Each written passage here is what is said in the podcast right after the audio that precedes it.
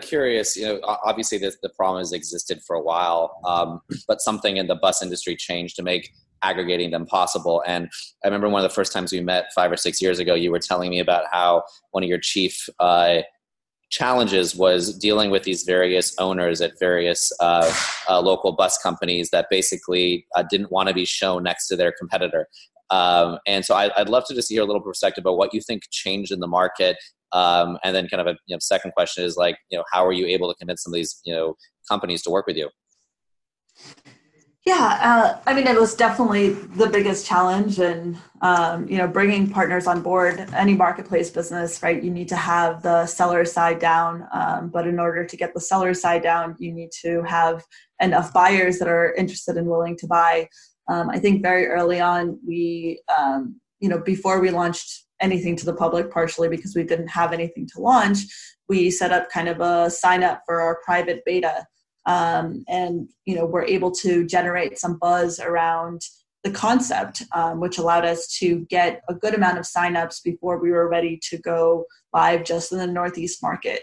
I think two of the things that that allowed us to to get to where we are um, now, and that I think were important for us to do in the beginning, was you know getting the the initial interest from the consumer side and getting enough people signed up to use our product um, before our product was ready to go to the public. So starting to generate that interest, and at the same time um, focusing on you know not looking at it as like the whole country, but most people travel by bus and train regionally, right? So most people are willing to sit on a bus for maybe four or five hours. Anything beyond that, it becomes fewer and fewer people that are willing to do that. Um, and so we realized that bus travel is actually very regional it's not very national um, so having a company in new york and having a company in california and a company in chicago is not really going to make our product valuable so what would make our product most valuable is if we have at least 50% coverage of any particular region that we are in before we go live. And so we focus on the northeast because it's the biggest travel corridor in the country. Um, and so our goal instead of getting as many partners as we can nationally was you know get at least 50% coverage of the northeast so that when people search for particular routes they're able to see enough where we are valuable to the customer. Um, and that also allowed us to focus on the types of partners that we went after um, and so going to partners i think um, you know it was a lot more helpful where we already had users that were ready to use the product um, the other thing that really uh, focus that we really focused on was understanding what value we are bringing to the bus partners, right? So instead of just saying, "Hey, we're going to put you on a website and compare you to you know all of your competitors so that we're basically making your product you know a commodity. Um, what we focused on is you know we're going to help you expand your network. Because we're a point to point search we're able to combine multiple providers together. So a company that might only serve you know new hampshire is now going to be connected to companies that serve other states and will become a feeder service to actually help them grow the market. Um, and on top of that we went and brought on um, the former ceo of greyhound Craig Lentzsch as an advisor very early on and he helped us understand the you know the reasons that the bus companies may not want to work with us and gave us a lot of understanding of you know what is important to them you know what scares them um, and also how we can differentiate our product and create something that's actually valuable to our partners.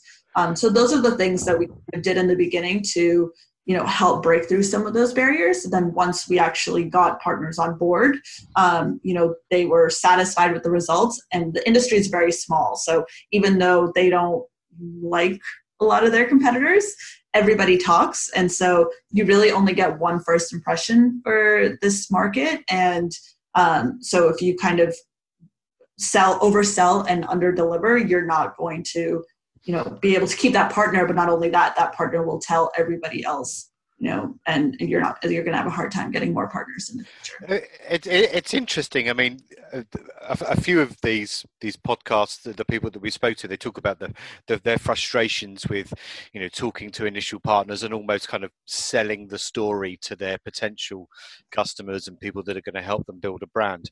And i, I i'm particularly interested in you know how do you do that as the ceo to the rest of the company? Because obviously there must be some initial kind of setbacks. I mean how do you keep up the encouragement within the team that you know this is this is all going to work out? We just need like you say the word of mouth around the partners and some help and stuff like that. How do you how do you kind of behave as a ceo to kind of cajole everybody along with you yeah, that's a it's a tough challenge. Um, I think you know making sure you celebrate the wins is really important, um, and uh, we're also very transparent as a company, right? So you know when things aren't going as we want them to go, we share that openly with with uh, the people that that work at Wanderu because we feel that it's important that people have the ownership and that we work together to strive for you know fixing things and making things better. And uh, maybe someone has an idea of how we can do something that you know i don't immediately have or someone else on the executive team doesn't immediately have. So being able to crowdsource and share those ideas from you know the really smart people that you hire is at least for me extremely helpful. Um, but i think in the beginning you know there is that sense of wanting to shelter your team from bad news. Um, and you know the the best way that you can do that is really have good news to counterbalance that and um, really be able to celebrate those things um, and even the smaller wins right? So you know maybe going after some of the smaller partners first and showing value to them